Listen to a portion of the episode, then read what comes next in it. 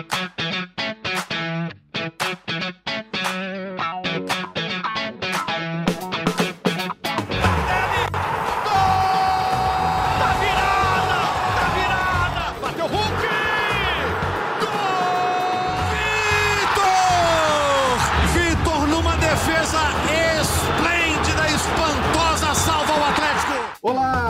Muito bem-vinda, seja muito bem-vindo ao GE Atlético, que tem essa vinheta de abertura maravilhosa, com momentos históricos do Galo eternizados na voz do Rogério Correa, que está curtindo merecidas férias. Eu sou o Rodrigo Franco, estou aqui cumprindo a função no lugar do Rogério e estou na ilustre companhia do meu parceiro Henrique Fernandes. Fala, Henrique! Fala comigo, Rodrigão, meu velho. Eu tava em dúvida se a gente tinha que abordar mais mercado de transferências ou presidência nova do Atlético, né? Agora, a presidência do clube tem menos peso. Então, para não deixar problema, a gente vai abordar tudo hoje aqui. Um abraço, meu camarada. E para nossa sorte, meu amigo, comentarista do Grupo Globo, temos a repórter do GE. Globo, a Daniela Impaiva. Fala, Dani, tudo bem? E aí, pessoal, que prazer estar aqui participando com vocês. Vamos atualizar tudo que tem de galo aí para essa semana. Tudo vai ser atualizado, montado bonitinho na brilhante edição do João Pedro Brandão. E a gente começa acionando a Laura Rezende, repórter também do GE. Globo, colega da Dani, que acompanhou a eleição no Atlético. Eleição ou aclamação da diretoria? Fala, Laura. Fala, Rodrigo, Dani, todo mundo que está ouvindo já é Atlético. Eu sou a Laura Rezende, setorista do Galo. Falo aqui direto da sede de Lourdes, no Atlético, onde terminou agora há pouco a eleição do próximo presidente, do próximo triênio do Atlético. Sérgio Coelho foi reeleito, ele que está fazendo nessa transição de ser o último presidente antes da SAF, também o primeiro, já com a SAF é, instituída no Atlético. Ele foi reeleito por mais três anos à frente do clube, com uma diferença do último mandato. Não vai ter o doutor José Murilo Procópio como vice, Márcio de Brito é o vice dele para esses próximos três anos, e o Sérgio Coelho que vai para esse segundo mandato, o último dele, pelo Estatuto do Atlético, né? O Estatuto só permite uma reeleição eleição e ele foi eleito para esse próximo triênio aqui na sede de Lourdes. É, foram 220 votos, o doutor Sérgio teve 219 votos, um nulo, ele que não teve concorrente, né, não teve uma outra chapa inscrita no conselho, é, o Bolívar, Fred Bolívar, tentou, o conselheiro tentou essa eleição, mas não teve 50 assinaturas é, necessárias para é, ser candidato e aí não teve concorrência nessa nova chapa do Atlético que foi eleita aqui para os próximos três anos. O presidente não falou sobre outros assuntos aqui na coletiva de imprensa que ele deu rapidamente para os jornalistas. O Atlético está programando uma coletiva de imprensa do Sérgio Coelho na próxima segunda-feira, também aqui na sede de Lourdes, às três horas, para falar de todos os assuntos, fazer um balanço do mandato dele dos últimos três anos, apresentar alguns números e re responder perguntas também sobre o futebol, sobre contratação sobre o próximo triênio que ele vai estar à frente do Atlético, mas isso somente na próxima segunda-feira. Hoje o presidente respondeu somente perguntas sobre a eleição, sobre o mandato e sobre o papel que ele vai ter, por exemplo, dentro da SAF, né, já que eh, o Atlético vai para o seu primeiro ano com uma SAF e a associação, eh, como que vai ser o papel do presidente nesse modelo de gestão, lembrando que a associação ficou com 25% das ações e a SAF tem os outros 75% das ações. Saindo um pouquinho do tema de eleição, só entrando ainda em contratações, possíveis reforços do Atlético. O Atlético mira aí é, reforços do meio para frente, já que renovou com quase toda a sua defesa, né? É, Maurício Lemos, Saravia, é, Bruno Fux. Então, os reforços serão pontuais nessa janela e somente pensando aí do meio para frente um atacante, um meia. Esses são os focos do Atlético para a próxima temporada. É isso, galera. Valeu. Valeu demais. Laura Rezende acompanhando a eleição no Atlético. Sérgio Coelho, mais três anos de mandato, agora como presidente da associação, cuidando dos clubes sociais, cuidando da parte social do Atlético. E a administração do futebol, com o conselho de administração da SAF, a Sociedade Anônima do Futebol, presidida pelo Rubens Benin, que é um dos investidores que vem capitaneando os investimentos do Atlético nas últimas temporadas. Uma nova gestão, mas nova de fato, Dani, Henrique, o que a gente pode esperar desse novo momento político do Atlético? É, muda muito pouco a estrutura política do Atlético aí com a reeleição do Sérgio, né? Os Mecenas, que é o grupo proprietário do da Galo Holding, que comanda a SAF, já comandava indiretamente o clube, injetava dinheiro, é, estava sempre à frente, dando entrevistas, falando mesmo como os responsáveis pelo clube e até pelo, pelo atual sucesso né, que o elenco teve em 2021, conquista de título, esse ano brigando também pela ponta do Campeonato Brasileiro. Então, politicamente é isso. O Sérgio ele, ele é esse cara de confiança do, do grupo que hoje é proprietário da SAF. Então, muda quase nada na atual estrutura do time. Também acho algo assim, Rodrigo. Acho que primeiro um abraço a quem nos acompanha. Assim, chega um momento de entre safra ali, entre uma temporada e outra, a gente tem que abordar um monte de questão e eleição era uma questão que precisava ser superada, né? É muito protocolar como a Laura bem disse, candidato único, o, o Sérgio, aclamado, escolhido naturalmente pelo, pelo, pelos eleitores. E assim, eu acho que é o cenário politicamente mais confortável possível para esse primeiro ano efetivo de SAF, porque como a Dani bem disse, ele, já estava lá, ele já participava do processo, ele não era um dos investidores, mas era a figura que legitimava a chegada dos investidores lá desde 2020, 2021, né? É, e ele vai continuar acompanhando, né? A gente sabe que a direção do Clube Social, como o Clube Social também é um, um investidor, entre aspas, é um participante da SAF do Atlético, tem um percentual menor, mas também tem sua participação, o presidente ele tem direito à votação, a discussões internas.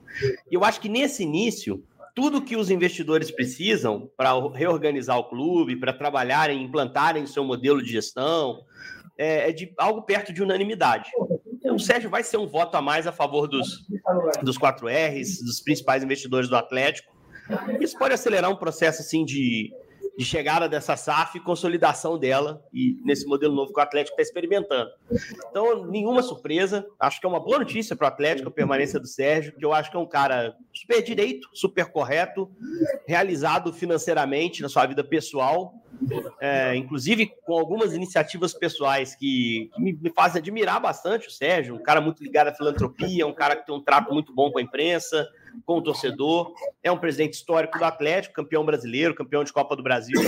Então, ter essa figura aí nesse início do, do projeto, Rodrigo, Dani, pode ser muito positiva para o Atlético.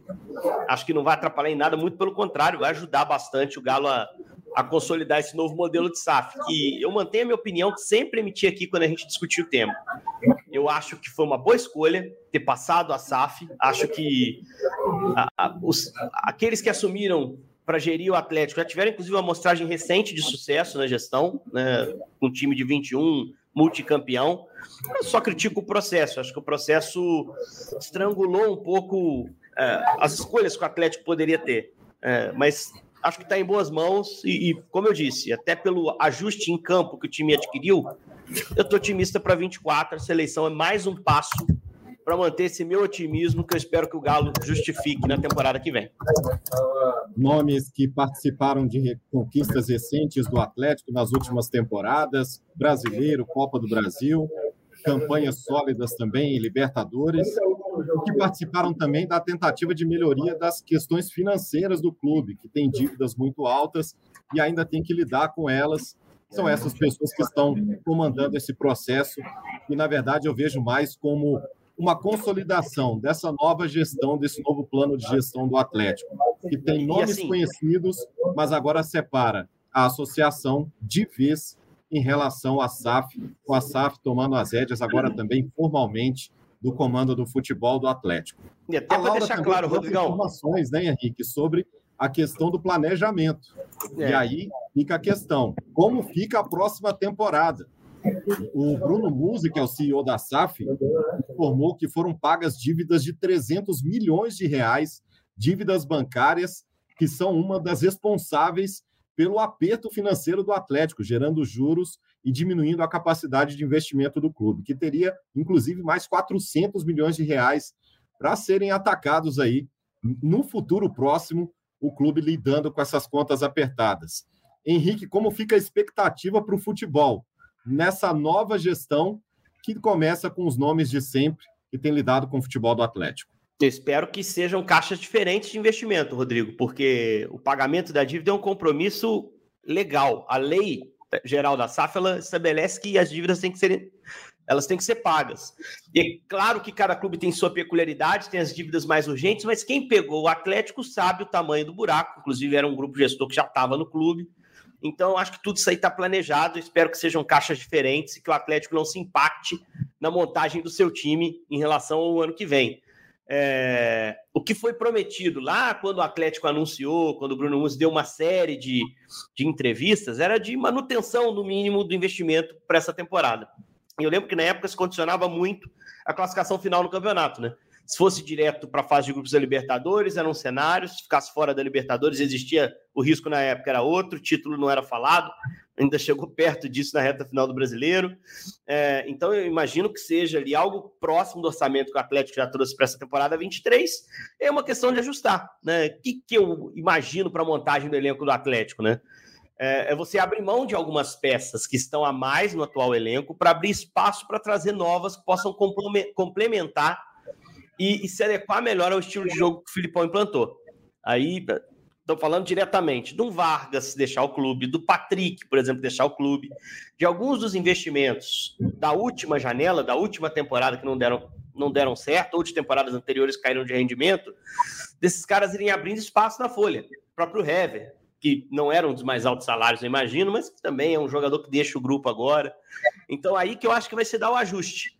É claro que, como é uma, é uma SAF, você tem sempre a possibilidade de entrar o cheque surpresa ali dos gestores, né, no investimento correto. E aí eu vou pensar num Scarpa, vou pensar num jogador de mais peso para tentar qualificar decisivamente o elenco e que nem sempre vai aparecer na janela. Às vezes você não tem essa oportunidade. Então, acho que sim, vai ser feito basicamente, vai ser feito esse, vai ser feito esse ajuste, remanejando alguns investimentos que, que o atual elenco demanda e que caras que provavelmente não vão estar na próxima temporada e eles vão no tiro certo. Mas eu acho que estão pensando em caixas separadas. Assim, o pagamento da dívida eram dívidas que poderiam causar problemas maiores depois. Você tem os repasses que têm que ser feitos, sobre percentual de faturamento, isso não só na SAF do Galo, mas em todas as outras. Eu acho que, que as coisas estão independentes. E aí, qualquer notícia de pagamento de dívida, de queda de, de passivo do Atlético, tudo isso é bom, cara. Você tem que receber isso com otimismo.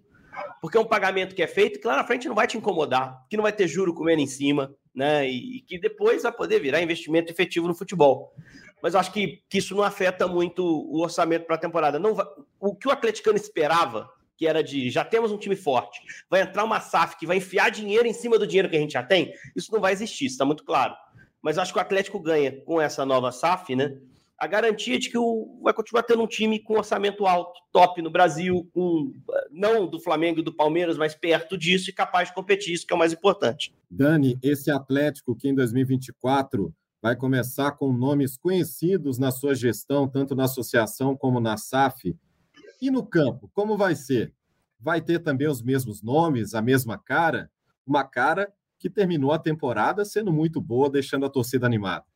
É, muita coisa não vai mudar no elenco do Atlético para o próximo ano. É, o Caetano mesmo veio dizendo repetidamente, o diretor, de que o time vão, vai ter ajustes pontuais. Tanto que renovações foram feitas durante o fim da temporada, né? Renovou com Arana, com Lemos, o Mariano, o Saravio, e o Fux. E a gente espera algumas saídas pontuais, como o, o, Henrique mesmo disse, o Vargas deve ser uma dessas opções, o Johan deve ser também um desses jogadores que não foram aproveitados aí pelo Filipão, mas serão pontuais as mudanças. O Atlético não pensa em contratar ninguém para a linha defensiva. Para eles, a zaga está muito bem definida. Hoje tem o Gemerson, tem o Lemos, tem o Fux. O Hever acabou de se aposentar, foi uma baixa, mas também tem um garoto da base, o Rômulo, que inclusive esteve junto com a equipe profissional durante todo o ano. O Atlético não vai fazer grandes contratações, não vai trazer uma barca de jogadores como já aconteceu em algumas temporadas.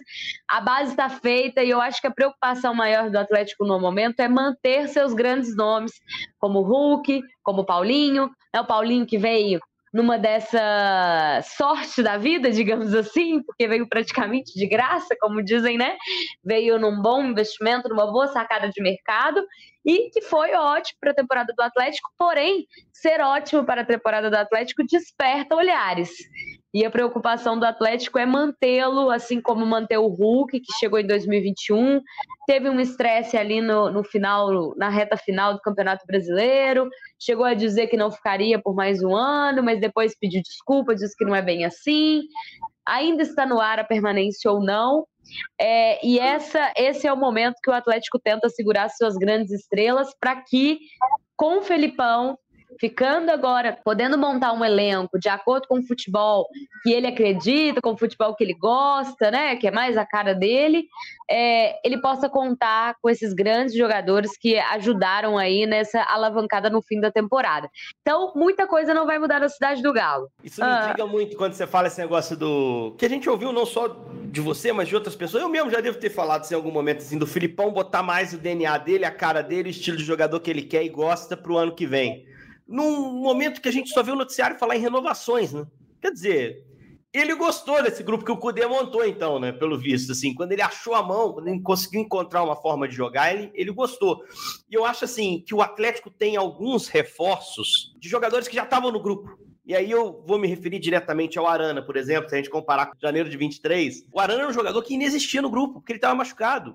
O Alan Franco estava emprestado, hoje é uma peça que pode ser utilizada, pode compor esse elenco. Alguns jogadores chegaram, tiveram oscilações, mas se consolidaram de novo. Lemos, Saravia, próprio Gemerson, apesar de alguns percalços na reta final, gols contra em clássicos. Eu acho que não termina mal a temporada em termos de atuação. Então, acho que o Filipão, é, se a gente fosse analisar o elenco em junho, com a chegada do Filipão, a gente poderia pensar numa mudança bem mais drástica para 24. No final do ano, pelo modelo de jogo que se encaixou, a gente enxerga um elenco mais claro, com muito mais jogadores aproveitáveis. E aí essa reformulação, ela não vai existir. Vão ser acréscimos pontuais, trocas. Então acho que vai ser uma janela. O atleticano gosta de movimento na janela, qualquer torcedor gosta, né? De falar em contratação, não gosta de perder referência. Mas vai ser uma janela, eu acho, tranquila para o Galo, assim. A gente vai ver muito pouca notícia é, no nosso GE. Globo, enfim, no noticiário de forma geral de, de contratação do Atlético. Eu acho isso muito bom. É sinal de que as coisas estão num caminho legal é sinal de que não vai ter muito jogador se adaptando a clube novo na próxima temporada, né? E é sinal de que você pode direcionar o que você tem no orçamento para contratar para poucas peças. E aí você pode botar mais dinheiro num atleta. Então, acho que o cenário é muito bom, mas torcedor que fica esperando, dando F5 no GE. Globo, ouvindo cada edição do podcast esperando o nome aqui, eu acho que não vão pintar tantos nomes assim quentes, não. Pode ter sondagem, um monte de jogador que é consultado, mas assim, o Galo negocia, o Galo vai trazer, tá perto tal. Acho que não vão ser tantos nomes, não. Exatamente. O Filipão, como ele mesmo disse, em todas as entrevistas que eu pude acompanhar, ele aprendeu. Né? Não é porque ele tem 75 anos, é pentacampeão do mundo, é multicampeão, que ele não tinha nada para aprender. E ele aprendeu a trabalhar com uma equipe que foi toda montada por um jogador que por um treinador que tinha um esquema tático diferente do dele, que pensa futebol diferente dele. E isso é muito interessante para o Atlético, porque assim como foi bom para o Atlético e para o elenco, também foi bom para o Filipão. Né? Porque chegou aquela fase de dizer é ultrapassado, não serve mais para o futebol brasileiro. Isso acabou, porque o Filipão mostrou que ele também é adaptável e ele adaptou a um elenco diferente do que ele gosta de jogar. Agora, quando a gente olha para o mercado que o Atlético quer, o Atlético quer um meia e um atacante. Esses serão os investimentos do Galo. Né? A gente tem aí a investida que tem feito no Mastriani, jogador do América, que tem disputado espaço com o São Paulo, que também está de olho no jogador, e tem o Muniz, que é uma vontade antiga do Atlético. O Atlético tem acompanhado o mercado, mas é um, um jogador que está sendo disputado por outros clubes. E o Atlético não vai fazer leilão, como o Caetano mesmo disse, não vai fazer loucura, porque o clube tem que respeitar o orçamento, que agora ele é SAF, existe uma estrutura financeira muito bem definida e nenhuma loucura será feita para trazer nenhum jogador. Esse debate é muito interessante porque muito se fala que um treinador é capaz de fazer uma limonada de um limão deixado pelo treinador anterior, que foi o que aconteceu com o Luiz Felipe Scolari. Quem montou esse elenco, bem lembrado pelo Henrique Fernandes, foi todo montado pelo Cudê, pelo Eduardo Cudê. E aí o Filipão, claro, precisou de um tempo. O Atlético viveu um longo período de jejum de vitórias no Campeonato Brasileiro, até que se chegasse ao encaixe que levou a uma campanha que deu ali uma acelerada na reta final do Campeonato Brasileiro e colocou o Atlético muito próximo dos líderes até a última rodada. Agora, Henrique Fernandes, o torcedor que vai lá, fica ligado no GE. Globo, na central do mercado, apertando F5 a cada 10 segundos. Se pintar lá a bolinha, Rodrigo Muniz, atacante do Fulham, reforço do Atlético, vai ser uma bolinha valorizada ou vai ser um bolão valorizado pela torcida do Atlético? Então, eu acho que o Galo tem que tomar muito cuidado nesse centroavante que pode trazer aí, porque o Kardec tem contrato, né? Até o final do ano que vem, salvo engano. Então, eu só traria o centroavante se o Kardec saísse. Não sei se o Kardec vai se recuperar, fazendo a pré-temporada completa. Ele teve muito problema físico esse ano, mas é um jogador que tá lá, tá na folha, não é barato, tem certeza absoluta disso. Então, é, se ele sai, você traz um cara. E aí eu acho que é Mastriani ou Muniz. Eu prefiro, eu prefiro o Mastriani. Porque o Muniz é um jogador que se provou pouco aqui no Brasil, foi para a Europa, que jogou regularmente lá, mas na segunda divisão inglesa, que não é pouca coisa, é um campeonato competitivo interessante. O Muniz tem todo uh, o potencial para crescer e se valorizar e o Galo revender, e toda a SAF quer captar esse dinheiro através de negociação, que é um dinheiro que faz o clube funcionar. Mas eu acho que o Galo precisa de uma reposição aos homens de frente, um jogador mais de característica, mais testado e aprovado no cenário nacional. E vejo o Mastriani com esse perfil, né? É claro que tudo vai ser custo-benefício, vai ter que ser observado. E mais uma vez reforço: é, se vier jogador, vai ter que sair jogador. Acho que o Atlético ele trabalha, a SAF trabalha com o pé no chão no sentido de não tornar o clube uma, não carregar demais. Vamos imaginar que o Atlético é um transatlântico que está sendo manobrado. Se você coloca mais jogador em cima do elenco, você está botando mais peso, a manobra é mais difícil. Então, acho que eles querem operar com um time enxuto, né? Com orçamento alto, mas com um time enxuto. Não precisa ter jogador a mais, talvez precise trocar jogadores. Então, mais uma vez, reforça. Não sei que seja um Scarpa, que aí você tem a chance de trazer o Scarpa, ele está afim do seu projeto, você tem o preço, você consegue captar o recurso, não interessa, você não vai esperar sair o Johan para trazer o Scarpa, com todo respeito ao Johan. Aí você vem e traz, mas não é o perfil desse centroavante que a gente está citando. Então tem que ver o que o Filipão pensa. O Filipão gosta muito do Kardec, pode querer tentar recuperar esse cara usando estadual. E aí, se não der mesmo, você na fase aguda de Libertadores, no brasileiro, no segundo semestre, vai na Europa, pontualmente traz um cara. Mas aí você pode perder a oportunidade que está se abrindo em janeiro. O Mastriani, por exemplo, vai querer resolver a vida dele é, em janeiro, se ele não for jogar a Série B no América. Então, assim, é um quebra-cabeça difícil de montar, mas quebra-cabeça tem 100 peças, não tem 105, não tem 110. Para você trazer, você tem que abrir espaço na folha. Então, até nesse ponto do atacante, que a gente sabe que o Galo está até olhando no mercado, o, o, o, atleticano tem que ter calma na hora de dar o F5 lá na, e procurar a bolinha da contratação, porque, como eu disse, a SAF não promete aumentar a folha, não promete aumentar o orçamento do futebol. Ela pensa em manter e se vai manter, vai ter que ter troca de jogador no elenco. E a gente lembra que não é só questão, vamos renovar. Essa renovação costuma ser em condições melhores para os jogadores, jogadores que se destacam, como acontece em muitas empresas, são valorizados e acabam ganhando aumentos. E esse aumento pressiona a folha de pagamento do Atlético, Perfeito. que já está entre as maiores do futebol brasileiro.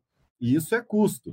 Isso é algo que realmente, como destacou o Henrique, a SAF tem que estar de olho, porque não é só lá conseguir o dinheiro para pagar a multa rescisória de um jogador que está em contrato, ou pagar a comissão para essa transferência ser viabilizada. Tem a questão da folha de pagamento, que é um custo que o clube assume para manter o seu talento, para manter o seu jogador e manter o time forte. É um custo pesado, é um custo que em clubes como Flamengo e Palmeiras também é assunto delicado, não é dinheiro infinito, mesmo esses clubes não sendo SAFs, é um assunto importante e um assunto que também pesa para o Atlético. Não faz sentido você trabalhar com 40 jogadores no elenco, né? Jogam 11 e entram 5. Se você for fazer um rodízio, você usar 20, 22, 25, se você quiser lançar moleque, mais do que isso, já começa a ser jogador a mais mesmo. Vai te pesar no orçamento e os caras vão ficar insatisfeitos treinando lá. Tem muita gente que fala em lacunas do grupo do Atlético. Eu vejo uma lacuna bem clara no elenco, pelo que o Filipão usou nos últimos jogos, que é o lateral esquerdo reserva. Porque o Rubens virou ponta, cara. O, Rubens virou ponta, gente. Né? E, e, um bom ponta, um cara que entrou bem em alguns jogos aí, fez gol importante no Maracanã contra o Flamengo e foi aclamado pela torcida no jogo contra o Fortaleza. Então, assim, você tem que ter ali as reposições imediatas. É lógico que você pode, por exemplo, perdendo a Arana, recuar o Rubens, botar um outro ponta botar o Igor Gomes, botar qualquer jogador ali aberto, Pavon. Mas assim, eu, eu sou adepto assim de você ter uma competição clara em cada posição. E aí é difícil alguém competir com a Arana, que eu acho um lateral top, mas eu olharia no mercado aí e espero que o Atlético vá buscar um lateral esquerdo. Não um cara do tamanho do Arana, porque é difícil achar, mas um, um lateral promissor, por exemplo, no mercado sul-americano, um cara para você poder desenvolver, até usando o próprio Arana para isso, né? O cara treinando com ele, vai aprender a jogar. Então eu acho que é muito, muito nesse sentido, né? Até porque também, se você for analisar, o Rubens é um jogador com potencial de revenda, né? O Rubens, se eu olhasse para o elenco do Atlético hoje com dinheiro, eu sou um time de fora, era um jogador que eu ia observar com muito carinho. Ele é novo, que ele está tá evoluindo a cada temporada. Então, acho que tem algumas lacunas também que estão sendo pouco exploradas na grande mídia. Talvez tragam novidade na janela e que eu já estou começando a olhar aqui quando penso no planejamento para o ano que vem. É, são lacunas que a diretoria segue trabalhando para preencher o trabalho do Luiz Felipe Scolari, que vai continuar pelo menos até o fim de 2024, é o contrato dele. Luiz Felipe Scolari é o primeiro treinador a terminar e começar uma temporada no Galo desde Leverkusen em 2018. O Atlético vem vivendo mudanças constantes na sua comissão técnica, mas dessa vez com essa tranquilidade de ter o Filipão consolidado um trabalho, especialmente na reta final do Campeonato Brasileiro, e poder começar a próxima temporada no comando do time. À beira do campo vai estar o Filipão, no campo, muitos jogadores conhecidos, a diretoria busca alguns reforços. Agora, que campo esses jogadores vão pisar na Arena MRV na próxima temporada? O Bruno Musi, CEO da SAF do Atlético, disse que ainda não vai ter gramado sintético no próximo ano. A SAF já havia mostrado preocupação em relação, primeiro, né, ao custo de se manter um gramado natural numa arena que também recebe muitos shows. E ainda a questão técnica, porque esse gramado sofre um desgaste pela montagem e desmontagem das estruturas de eventos que são feitos no estádio. Dani, o que, a torcida pode esperar? Vai ter uma versão tapetinho na Arena MRV? E quais são as dificuldades para se implementar esse projeto? Que a SAF tem interesse de colocar, mas que parece que vai ser adiado mais uma vez. É isso mesmo, Rodrigo. Para 2024, segundo o Muse, ficou difícil. É, o Muzi hoje, durante a, a, eleição, ele falou um pouco sobre essa questão do gramado sintético. Ele disse que para 2024 ficou em cima da hora. Tem um grande problema que é o que ele considera um dos maiores, né, que é a questão do plano diretor da cidade, que dentro do projeto da arena tem que ter um espaço de grama, que é que é, é acontece a infiltração da água e tal, e com essa mudança para o gramado sintético, eles teriam que comprar uma nova área para compensar essa que vai ser substituída por um material sintético. E outra questão é custo e tempo, né? O gramado ele precisa de 45 a 60 dias para ser trocado, para ser feito toda a obra e que para estar tá apto a ser utilizado. O Atlético começa a temporada logo no dia 24 de janeiro, na estreia do Campeonato Mineiro, e também tem o custo, é, segundo o Muse, os orçamentos que eles já fizeram ficam em torno de 4 a 12 milhões de reais para poder fazer essa troca. Então são muitas questões que fizeram que vão fazer com que o Atlético adie mais uma vez a questão do gramado. O que o Musi disse para 2024 é que eles esperam cuidar um pouco melhor do gramado no sentido de preservá-lo e prevenir de maiores danos. Diminuir a frequência e o tamanho dos shows e tentar manter o tratamento como eles fazem com luz é, artificial, porque tem uma parte do gramado que não pega luz solar. Então, veremos o Atlético sem tapetinho por enquanto. Em 2024 é grama natural. É uma preocupação grande para o clube, Henrique Fernandes, visto que nos primeiros jogos da Arena MRV o gramado estava em boas condições, mas depois, ao se aliar né, a shows e eventos o gramado acabou sentindo e não oferecendo as melhores condições Isso é uma questão fundamental. Eu acho que é, é, irreversível, inevitável, mas eu acho que eles relutam ainda porque o elenco não gosta e provavelmente jogadores grandes do elenco não gostam, mas isso é comum, né? Vários não gostam, mas a SAF tem que estar acima disso, o clube tem que estar acima disso. Eu fui ao show do, do Paul McCartney recentemente na Arena e fiquei fascinado. A estrutura que ela tem para receber show, cara, se não fizer é desperdício é desperdício. A acústica é espetacular, o acesso é muito melhor lá dentro, as placas, os banheiros. Fiquei fascinado, realmente, assim, encantado. Já conheci o estádio por ter trabalhado lá. Foi a primeira experiência que eu tive como consumidor, como cliente do estádio. E eu fiquei fascinado. Assim, não dá para não ter show lá, você desperdiçar equipamento que é feito para isso, né, Rodrigo? E aí, se você quer fazer a coisa funcionar, você tem que tomar decisões funcionais.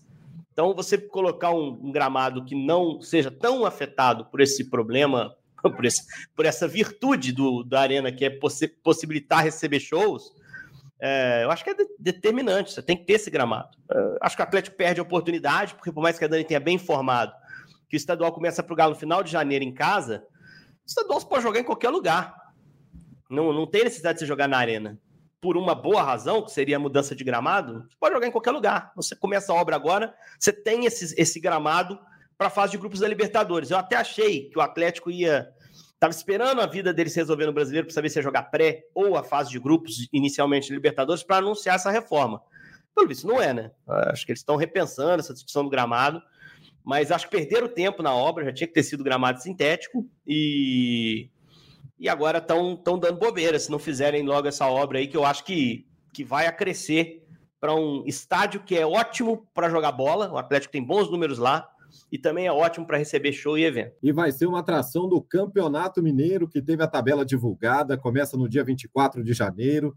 O Galo estreia fora de casa contra o Patrocinense e tem o clássico contra o Cruzeiro no dia 3 ou no dia 4 de fevereiro, na terceira rodada com o mando do Galo com chance de ter mais um clássico na Arena MRV e a gente espera que seja em melhores condições, com comportamento melhor de parte das duas torcidas, para que não se repitam as cenas lamentáveis que a gente viu no último clássico, apagando essa história bonita, centenária que tem Atlético e Cruzeiro, grande clássico mineiro. O Atlético está no grupo B, com Vila Nova, Pouso Alegre e Uberlândia.